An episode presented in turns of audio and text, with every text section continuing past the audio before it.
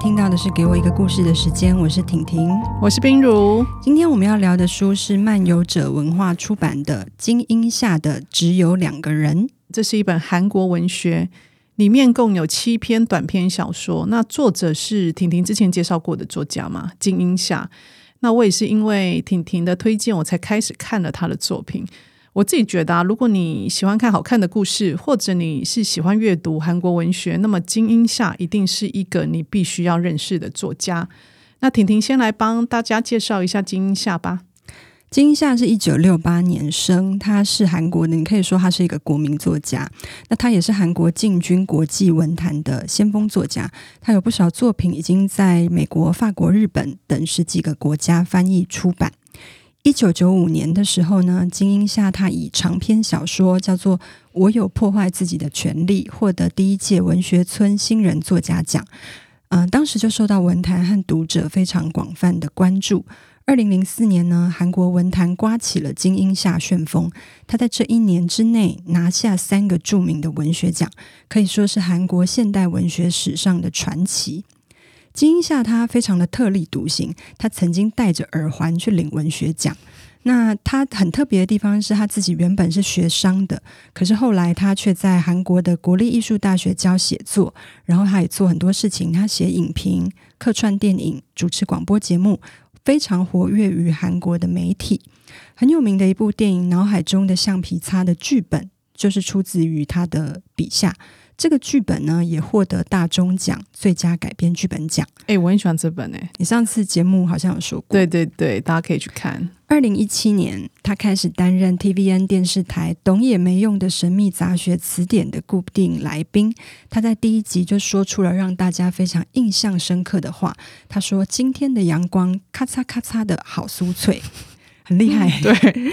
金像他非常擅长描写都市生活的冷冽与无奈，现代人的黑暗面也是他非常关注的主题。他不只擅长运用媒体推广文学，也非常关怀社会议题，而且勇于发声，是韩国当代非常具有代表性的作家。你刚刚讲那个懂也没用的神秘杂学综艺节目嘛？嗯嗯、我记得他在里面有讲到说，他说大家看节目都觉得他很健谈、风趣，可是他的小说啊，你如果看了就会想说，哎，这个人到底在想什么？就是他节目上的活泼温暖，跟他的小说，我觉得有蛮大的反差、欸，哎、嗯。嗯金一下他自己是说了，他觉得创作小说时候的自己，好像才是真正的他。嗯、虽然他这么讲，可是我们今天要聊的这一本只有两个人，我觉得里面有几篇其实很有幽默感哦，就看得出来金鹰下的风趣，在这本书里面你还是可以看到一些的。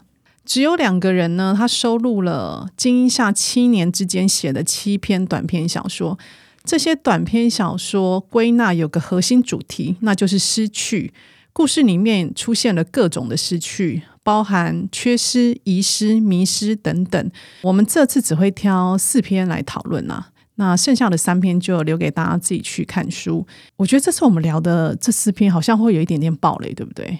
你觉得有吗？我觉得一点点，一点点。可是其实精英下的故事是属于暴雷也无所谓无妨的，对不对。嗯，所以其实我觉得应该也还好啦。看你有没有很介意，如果很介意的话，就这一集就先不要听，这一集就等你看完书后再来听，嗯，你会有不同的感受。诶，这句话我很常讲。嗯，好，我们先来进入第一篇好了。第一篇的篇章名是《只有两个人》，就是这一本书的书名。婷婷先介绍一下这一篇的内容大纲。诶，我觉得这个故事有点难讲，诶。嗯，的确是 我尽量把这个故事的轮廓勾勒出来给大家知道。就是故事一开始就可以看到，这个故事的主要叙事者叫做贤珠，他写信给一个姐姐。这个信的内容就是在描述他的爸爸已经转到普通病房，然后他看着病床上的爸爸，开始浮现了一种不太真实的感受。他发出一个疑问，就是眼前的爸爸真的是那个他熟悉的爸爸吗？他熟悉的爸爸是那个每周末会陪他看电影，然后在餐厅里一边用餐一边讨论哲学，甚至像是闺蜜一样讨论哪种穿搭可以掩盖缺点。他记忆中的爸爸就是这么活力又有自信。于是，这个叙事者贤珠开始讲述他和他爸爸之间非常亲密的一个回忆。就是外人看起来会显得有一点过度亲密的父女吧。嗯，就像我们会形容跟妈妈感情很好的儿子叫做妈宝。我觉得贤珠大概就是那个爸宝吧，嗯，大家可以想象贤珠跟他爸爸之间的关系大概就是这个样子。那我们先来谈这篇故事里面爸爸跟女儿之间的情感关系。故事里的爸爸呢，他是一位大学的教授，他特别疼爱自己的大女儿，也就是这篇的主角贤珠。爸爸对贤珠的偏心特别的明显。我们举一个例子来说，嗯、贤珠高中联考结束之后呢，爸爸为了奖励他考上台。台大，考上大学的历史系，于是提议要带贤珠去欧洲旅行。可是当爸爸跟妈妈提起欧洲旅行的时候呢，妈妈理所当然会觉得说：“诶，这应该是一个家族旅行吧？”可是明明大儿子还在当兵，那小女儿现在又有联考压力，现在这个时间点并不适合全家一起出国玩。这时候爸爸就说：“没有哦，我只有要带贤珠去，我没有要全家一起出国。”妈妈听到就有点不开心，不过因为爸爸非常的坚持，于是妈妈呢就把贤珠叫到一旁，就问他说：“你真的要跟爸爸两个人去旅行吗？你有想去吗？”妈妈想要确认贤珠的意愿，那贤珠就回复说：“可是爸爸都说要去了啊。”他的意思就是爸爸要去，我当然也要去啊。妈妈这时候就明白的告诉贤珠：“你的想法很重要，只有你自己去欧洲的话。”哥哥和妹妹因为无法一起去，他们会很失望哦。即使是这样，你还是非去不可吗？贤珠就说：“对于当时只有十九岁的自己来说，这是一个非常难的选择题。但是最后，他还是选择跟爸爸一起出国。妈妈明白贤珠的选择后，她非常的失望。她说了一句：‘这是你自己做的选择，不是你爸爸。’”从那次旅行回来之后，贤珠很明显的感受到这个家一分为二，一边呢是他跟爸爸，另外一边是哥哥、妹妹还有妈妈。没几年后，爸妈离婚，最后爸爸的身边只剩下贤珠一个人。那在这个故事里面啊，是爸爸过度宠溺大女儿呢，还是女儿对父亲有着超乎想象的执着？其实我自己看这故事，我觉得他还蛮惊悚的。嗯，他在讲一个非常紧密，然后几乎紧密到容不下第三者的父女关系。嗯，贤珠去讲这个回忆，那似乎是他跟爸爸变成两人世界的最开端，就是刚刚冰如讲的那个去欧洲旅行。对，这个决定。对，在所有的孩子里面，爸爸可能最喜欢贤珠，贤珠也一定感觉到自己特别受宠，所以比起妈妈，他会更亲近爸爸。那其实父女关系特别亲也是常有的，可是从这篇小说的叙述来看，他们两个人的亲密是已经到了几乎容不下第三者的境界。对，所以妈妈、哥哥和妹妹看起来是被排除在外的。这种排除也造成了贤珠长大以后交男朋友，她会忍不住和她爸爸比较，甚至周末要跟男朋友约会的时候，她也不想牺牲自己和爸爸相处的时间。我自己觉得这种亲密其实带有一点点扭曲，这其中可能也包含着一点点恋父的情节。我觉得有诶、欸，对啊，怎么会因为想要跟爸爸独处就舍弃了男朋友？对，前面其实我觉得还可以说得过去，可是从男朋友这边，我就觉得贤珠对爸爸的这个心意和想法其实有点超过了。诶，我不知道是不是因为短篇小说的关系，嗯、所以我觉得里面有一些情绪好像没有特别的赘述或者是延伸。我自己是感觉啦，像妈妈跟妹妹啊，他们对于爸爸跟贤珠的这个亲密感，在前面看的时候，我觉得他们好像有一点敏感诶。比如说欧洲旅行这件事情，好了，我觉得还好诶。可是你不觉得妈妈很严肃的在看待这件事情吗？可能小说没有写出来，可是也许这个爸爸本来就他可能从小就比较疼贤珠啦。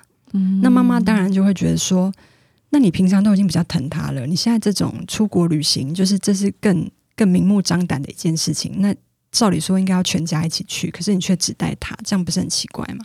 好像就是因为这个旅行回来之后，妈妈就是正式觉得算了，我改变不了了，就放弃了。对，那个撕裂就从这件事情开始形成。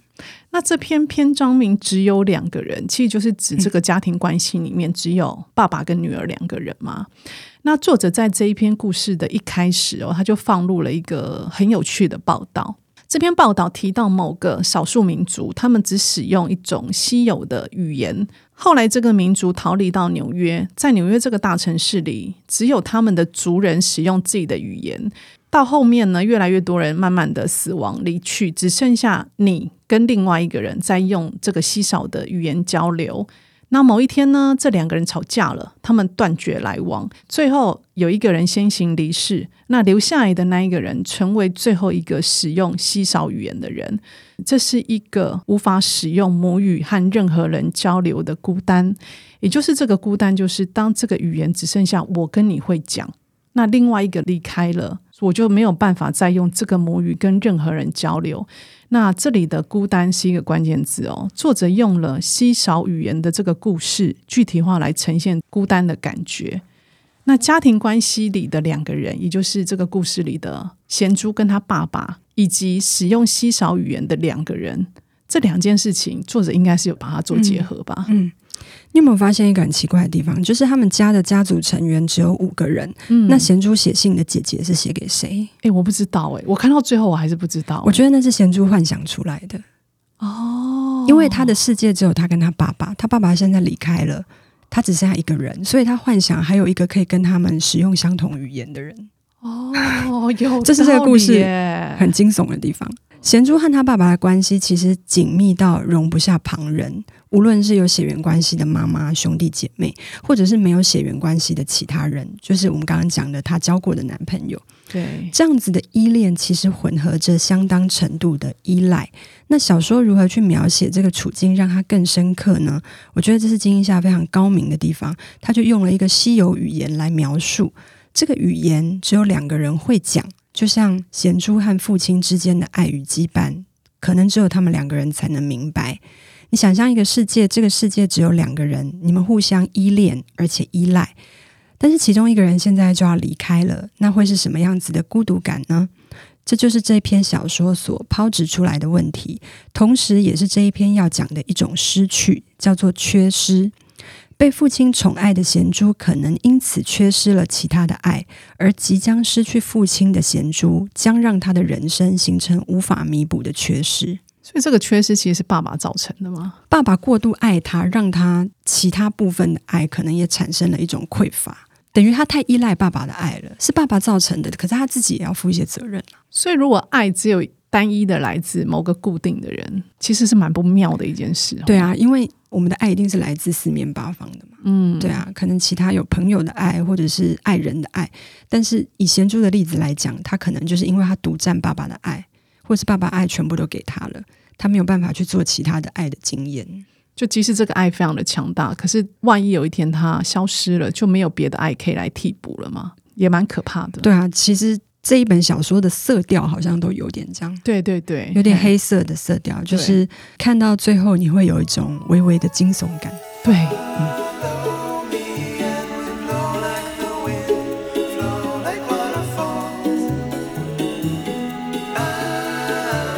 好，来第二篇《寻找孩子》这一篇的节奏非常明快，耶，也非常好看。嗯，那这一篇也蛮可怕的。婷婷先来讲一下这个故事，好。故事的主角叫做润泽，润泽和他的妻子叫做美拉，他们一起去逛大卖场。他们刚满三岁的儿子盛明坐在推车上，那润泽就推着推车跑去卖手机的柜台，因为他在看手机嘛，所以他一个不留神，他的手就放开了推车，然后他就拿起展示台上面的手机来看。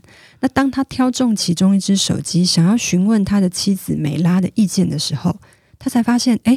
美拉不在身边呢，然后他再定神一看，推车已经不见了。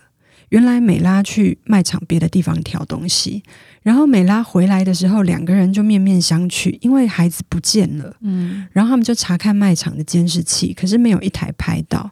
于是他们夫妻俩的人生就只剩下一件事情，那就是寻找失踪的盛明。他们就印传单啊，甚至辞掉工作啊，无所不用其极的去找这个小孩。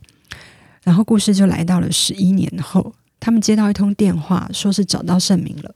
这篇故事很可怕哦，我看的时候一直觉得很可怕。那这篇的故事里面有三个名字要记，为了怕大家记不住，我直接用爸爸、孩子的妈跟小孩，就这三个称谓，我们来讨论这个故事。三岁的小孩呢，他在十一年后回来了，在孩子不见的这几年，很多事情改变了。首先是孩子的妈疯了，他是真的疯哦，就是要送到精神病院的那种程度。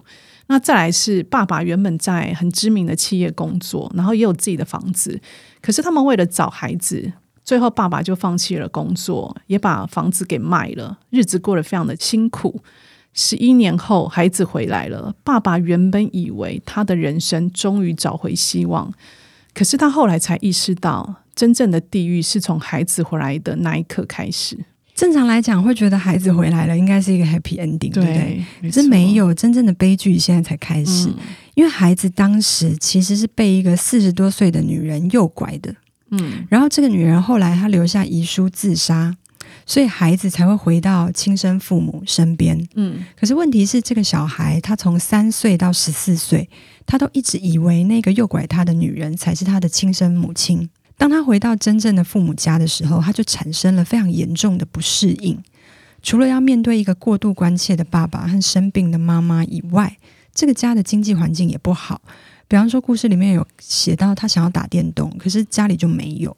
他触目所及的就是一个破破烂烂的房子。那对孩子的爸来说，当然也很痛苦，因为他记忆里的小孩就是像电视里面的童星一样，非常可爱。可是眼前这个孩子的眼神凶巴巴的，而且还胖到有小腹。他里面说他看起来贪婪又没有耐性。哎、欸，我觉得这一段超写实的耶。原本是你的小孩，可是他后来再去看那个孩子，他就会觉得遗传到我基因那个可爱的孩子去哪？对，到底怎么变成一个小胖弟了？对，小说描写的很细腻，就是他让孩子的爸爸在这个时候想起他以前看的电影，叫做《回到未来》。回到未来的主角，他是回到了过去，见到了未来会生下自己的母亲。嗯，那他就觉得他自己的情况刚好相反，他从十一年前的过去被丢到未来，在未来只有疯掉的妻子和不把自己当父亲的儿子在等着他。你不觉得很可怕吗？很可怕，这就是一个恐怖故事啊，这就是地狱耶。对啊。这篇故事的爸爸其实挺悲惨的啦，可是他结局算是还蛮温柔的，结局很棒，结局非常好。对，可他整篇真的从头到尾惨到底耶。可是那个结局其实相对来说，我很喜欢这个结局。好，那其实我想要问的是啊。这个爸爸在寻找孩子的过程中啊，我一直不解他为什么要把自己搞得这么狼狈呢？嗯嗯，因为我们知道孩子的妈她是有很严重的精神疾病，嗯，可是这个爸爸为什么不把太太送到精神病院？他为了照顾这个疯掉的太太啊，他放弃自己的工作，然后让自己的收入不稳定，最后还要变卖他的房子。那故事里面有提到，对爸爸来说，孩子的妈就像沙漠里的骆驼。就算他不言不语不笑也没关系，只要骆驼活着就好。因为如果没有孩子的妈，这个孩子的妈其实就是刚才譬喻里的那个骆驼。如果没有孩子的妈，他一个人不知道要怎么面对这个可怕的地狱沙漠。但我自己的感觉是，孩子的妈说到底就是猪队友啊，他不如好好的把他交给专业的医护团队，那这样自己也比较有多余的时间跟精力可以去找他的孩子啊。我觉得对孩子的爸来说，孩子的妈应该是跟他一起坠入弄丢孩子这个地狱的人，就是他既是伙伴也是共犯。嗯，如果少了妻子，他一个人根本没有办法面对这个世界。即使他的妻子不可能帮得上忙，甚至会拖累他，但只要他存在，就是一种陪伴。这个陪伴是拖着一个人陪你见证地狱，就是我入地狱，你也要一起来的意思。对。这个见证某部分是一种心理上的支持，就是说我是有人陪的，我不是一个人。嗯、那另外，这可能也是这个爸爸对于家的一个执念，就是只要爸妈都在家，孩子有一天一定会回来。这本书的最后，就是作者金英夏有写了一些后记，这样子，他就有提到他写这个故事的经过。这个故事其实来自他几年前的构思，然后他先写了开端，之后就塞到抽屉里了。一直到发生四月号事件，他才再把它拿出来写完。嗯。那我们简单讲一下这个事件。这个事件发生在二零一四年的四月十六日，有一艘名为四月号的客轮，船上载着差不多四百七十六个人，从韩国的仁川港出发，在前往济州岛的途中发生事故，就沉没了，造成三百零四人的罹难，非常严重。对，那事发之后呢，陆续传出事实的情况是说，这个船长不顾乘客自行逃难，然后还有政府机关也没有在第一时间展开救援，这些许多令人震惊的消息，然后引爆舆论挞伐。金一下自己就曾经说，经历这起事件后，大韩民国必将转型为与之前完全不同的国家。某种程度来说，经历那场船难的人，他们的人生其实没有剩余的选项。有的只是坚持熬过那个悲剧发生以后的日子。我觉得在看过这个写作的缘由之后，再回过头来看这个故事，感受真的非常复杂。如果再回到金英夏说的这个，他觉得熬过那个悲剧发生以后的日子，大概是因为这样子。嗯、我觉得他给了这个故事一个算是比较好的，对，一个算是 happy ending 吧。在金英夏的小说里面，他是让这个主角有熬过去的。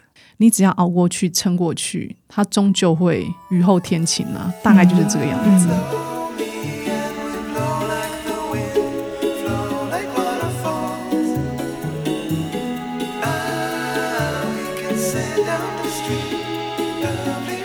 我们来聊第三篇《人生的原点》。前两篇我觉得作者蛮喜欢去虐待他笔下的人物。可是到了第三篇，他突然转换，我就突然觉得好像在看一个黑色幽默的推理剧。那婷婷先来讲一下这个故事。好，这个故事的男主角叫做瑞正，瑞正跟仁雅他们是青梅竹马，然后在二十几年之后呢，这两个人偶然的重逢。重逢的时候，瑞正在经营一间贩卖医疗器材的小公司。那任雅她原本是英文老师，任雅的丈夫从事金融业。两个人没有生孩子，那瑞正和任雅在重逢之后就发展出外遇的关系。对瑞正来说，仁雅就是他人生的原点。什么叫人生的原点？就是人生在世上，每当你遇到大大小小的难关，你都想回去的那个归宿。好，那我们现在先来讨论的是。瑞正跟任雅是外遇关系，那任雅的老公呢，会家暴她。面对家暴自己的丈夫啊，任雅蛮特别的哦，她不愿意离开这个不幸的婚姻，她甚至会讨厌别人说服她离婚。故事里面有一段是瑞正劝任雅离婚的时候，任雅听到后，她这样回复他。他说：“相信能做到和实际做到，这是两码子的事情。很多人都像你这样，自以为能为我做任何事情。我知道大家都是真心的，但就算是真的，也没必要非得付诸行动。”刚才那一段话，他说到：“我知道大家都是真心的，所以大家指的是多数人嘛。”当瑞正听到任雅这段话的时候，他就明白了，任雅应该不是第一次外遇了吧。那我讲更白一点，其实瑞正就是仁雅众多备胎中的其中一个嘛。瑞正看到他爱的人天天在忍受家暴，他觉得自己怎么能够坐视不管？但仁雅却主张，他们见面的时间已经是他唯一可以喘息的时间，他干嘛要把事情闹这么大？瑞正就因此察觉他深爱的这个人雅应该有众多交往的男人，他也因此产生了一个强烈的欲望，他希望能够成为对人雅来说独一无二的人，就像人雅是他唯一的原点一样。我在这边看到瑞正他对任雅的一个执念，或者是说他对这段感情的执念，其实作为备胎当中的其中一个，这样的爱情是非常虚幻的，可是瑞正却把它美化成。人生的原点，可是人家都说你是备胎嘞。对啊，可是他却还是心甘情愿。我觉得瑞正这个人也蛮特别的。对啊，就是你是人家的备胎，可是你要把它美化成人生的原点。对，他把这个女生当做他人生的归宿，人生的原点。嗯，只能说爱情是盲目的。对，好，我们接下来再来讨论一个。诶，这个我觉得会爆雷，介意的人你可以跳过三到五分钟，因为这其实跟后面的结局有关啦。那故事后面有提到，瑞正遇到一个高大的男人，这个男人呢，不断的出现在他的生活周遭，然后这个男人每次看到瑞正的时候啊，都会恶狠狠的怒视他，或者故意用他的身体去撞他。那瑞正一直以为这个找他麻烦的男人是仁雅的丈夫，但其实不是，这个凶狠又像黑道的男人，原来也是仁雅的情夫之一。那故事到了后面呢，仁雅从自家的阳台跳楼死了。那警方说是跳楼自杀，但瑞珍知道不是，她觉得仁雅是被她自己的丈夫给推下楼。后来瑞珍就跟踪仁雅的丈夫，她想要去问他说：“你为什么要杀了仁雅？”这时候突然有一个男人出现了，然后狠狠地揍了仁雅的丈夫。这位打人的男人一看，诶，不就是一直找瑞正麻烦的那个黑道男吗？这件事情当然就因此就是送到了警察局。那个黑道男呢，也因为打了人嘛，他就被关了起来。那这时候呢，瑞正突然有一个想法，他说：“人生的原点有什么用呢？最重要的不是那种精神上的奢侈品，而是活着本身。”虽然这整个故事有点像闹剧，可是这个叫做人生的原点的故事，它的副标是迷失。嗯，所以我想用迷失来看这篇小说。对瑞正来说，他一开始其实就是迷失的。他认为他没有所谓人生的原点。当很多人把故乡当做人生的原点的时候，瑞正其实对他们是。既羡慕又有点嫉妒的，嗯，那直到他遇见仁雅，仁雅当然牵动起他童年的一个回忆，那应该算是他人生蛮美好的一段记忆。那瑞珍后来又和仁雅发展出外遇的关系，他认为仁雅就是他的归宿，是他人生的原点。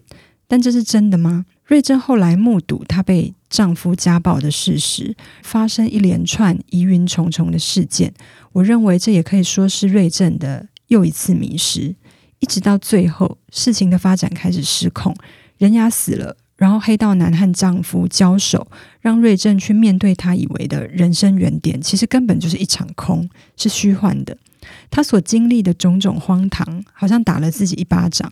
你以为的人生的原点，只是精神上的奢侈品，其实只有活着本身才是最重要的。所以这个书名应该是作者设计的陷阱吧？他一开始让你觉得人生的原点现在很重要，很正面，对，但他没有要谈这个，他其实要把它推翻它。对对，他是利用他整个经过的很荒唐、很荒谬的这一连串事情来推翻所谓人生的原点。所以活着本身才是最重要的，对，或者人活着本身也许才是人生的原点吧。对，可以这样诠释。嗯，最后一篇对不对？玉米与我，嗯，是最后一篇吗？对，第四篇玉米与我。这一篇很有趣哦，我觉得这是七篇里面最幽默的一篇，可是也是我最看不懂的一篇。好，故事的一开始，金英夏写了一个笑话，喜欢到我当天就跟我先生分享了这个故事。接下来，请婷婷来说说这个笑话。好，有一个精神病院啊，里面就住着一个非常坚定的相信自己是玉米的男人，嗯，就是玉米了。对，那经过长时间的咨商，他终于相信自己不是玉米了。医生于是就判断他可以出院，可是没过几天他又回来医院，然后一副魂飞魄散的样子。医生就问他说：“哎，你出什么事了？”他就回说：“总是有鸡跟着我，吓死我了啦！”然后他就浑身发抖，然后一直回头看，好像真的有鸡跟着他。那医生就温柔的说：“先生，你不是已经知道你自己不是玉米了吗？”男人就说：“我知道啊，但问题是那些鸡不知道啊。”结束。所以这个男人从头到尾以为他自己是玉米。对，这个笑话很关键哦啊，请务必看书，你就知道这个笑话的重要意义。这个笑话一定要放在开头哦，对不对？对，他如果不放在开头，他就很难做结尾了。他有一个承先启后的作用。对，我在看的时候，我还想说，哎，为什么要放一个冷笑话在这里？它应该是一个冷笑话吧？它是一个冷笑话，对，但它是有意义的哦。那接下来，请婷婷再跟大家讲一下《玉米与我》这篇的故事大纲。好，这个小说一开始就是刚刚那个笑话，然后接着他就换下一篇。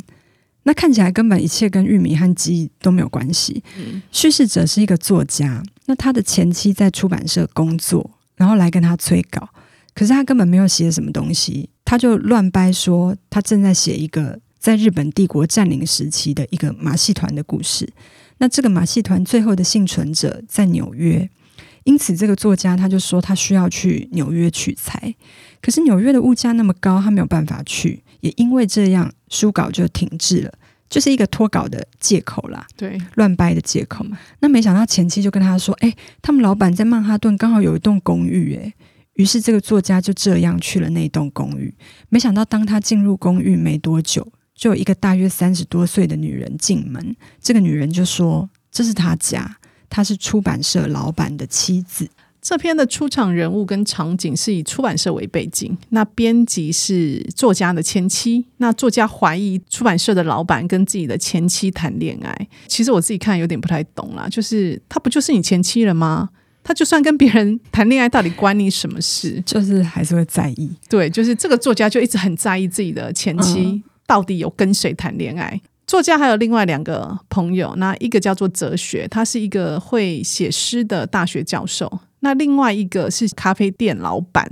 那作家跟哲学教授还有咖啡厅的老板，他们之间的对话，在这一篇故事里面非常的跳跃，甚至有一些歪理，非常的荒谬。但是呢，这个歪理听着听着，你也觉得莫名的，好像很有道理。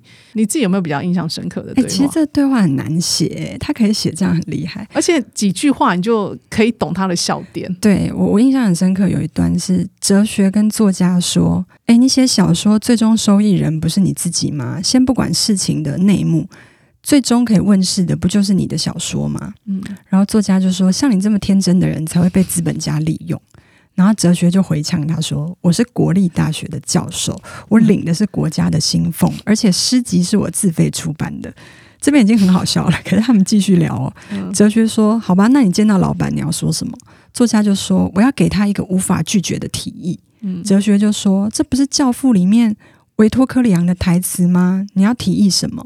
作家就说：“我会保证对他和秀智，秀智就是他前妻的名字。嗯、我会保证对他和秀智的关系守口如瓶，也绝对不会出现在秀智和女儿的面前。”那哲学就呛他说：“你其实根本就不想见秀智和女儿吧？”其实我觉得他们两个半斤八两。对呀、啊，那这个作家本身，你在看的时候就会觉得你这人是不是有毛病、啊？他有病，嘿，他绝对有病。可是你又觉得他很好笑，对，你又忍不住一直想看下去，对，完全可以看得出来，惊吓他内心应该有不同的人格不断的在那里变化。对，建议大家去看啊，因为很，我真的好难用说的方式来诠释他的精彩。嗯嗯我自己在写这一篇的那个脚本的时候啊，我就有意识到，其实这一篇蛮难聊的耶。你要具体的聊，我觉得有点难度。可是我还是有几个非常好奇的地方。那我们还是尽量的具体的说明。大家如果看不懂的话，一样哈，看完书后再来听就听得懂了。作家因为迟迟没有交稿，那负责他书籍的责任编辑，也就是他的前妻，就建议他说：“那你要不要去出版社老板？他在纽约有一间套房，那那边没有人住，你可以过去取材，看看有没有新的灵感啊。”结果后来作家就真的去了纽约的那个套房。结果他去的第一天哦，他就遇到了出版社老板美若天仙正在分居的太太。故事里有把他太太讲的就是超级美。大明星等级的那种美貌，在纽约这个套房里面发生了很多，我自己看来觉得既奇幻又写实的故事。对这个奇幻的旅程，你自己的看法是什么？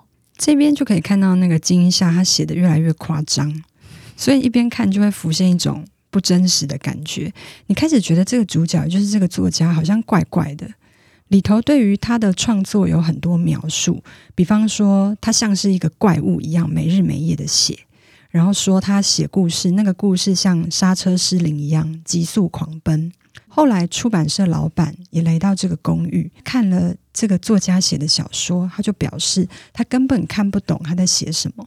我看到这篇的时候就觉得这个故事里面的那个书稿。跟我现在正在读的书稿，搞不好是一样荒唐的，就是没有逻辑、没有道理，可是却会吸引人一直看下去。嗯。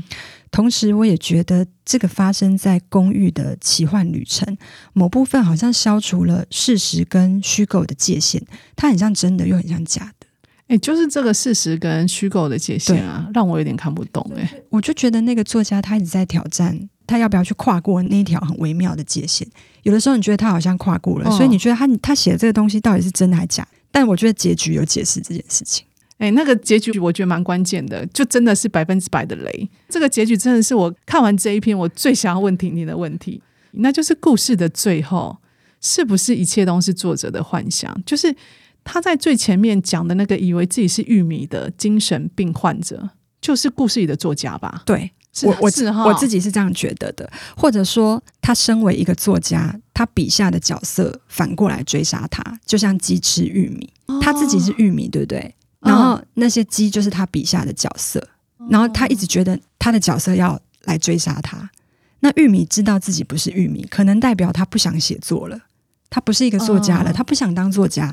可是鸡不知道它不是玉米，所以他的角色不想放过他。对，他的角色继续追着他索讨。哦，我觉得很有趣。可是我觉得写作的人看到这篇应该会觉得很可怕吧？那一只鸡有没有可能是出版社的老板跟编辑吗？也有可能，对不对？对，但他就是不想写了，我想停了。我觉得可以这样解释，就是他可能没有写作的热情。这篇小说的副标题是丧尸，这个丧尸也让我会这样子想的原因，是因为他的副标是丧尸。我看到的是这个故事的主角，那个小说家，他已经丧失了创作的快乐，也许丧失了某部分创作的热情，然后他笔下的那些角色可能阴魂不散，追着他不放。这一篇游走在幻想跟真实的边界，我自己觉得非常精彩。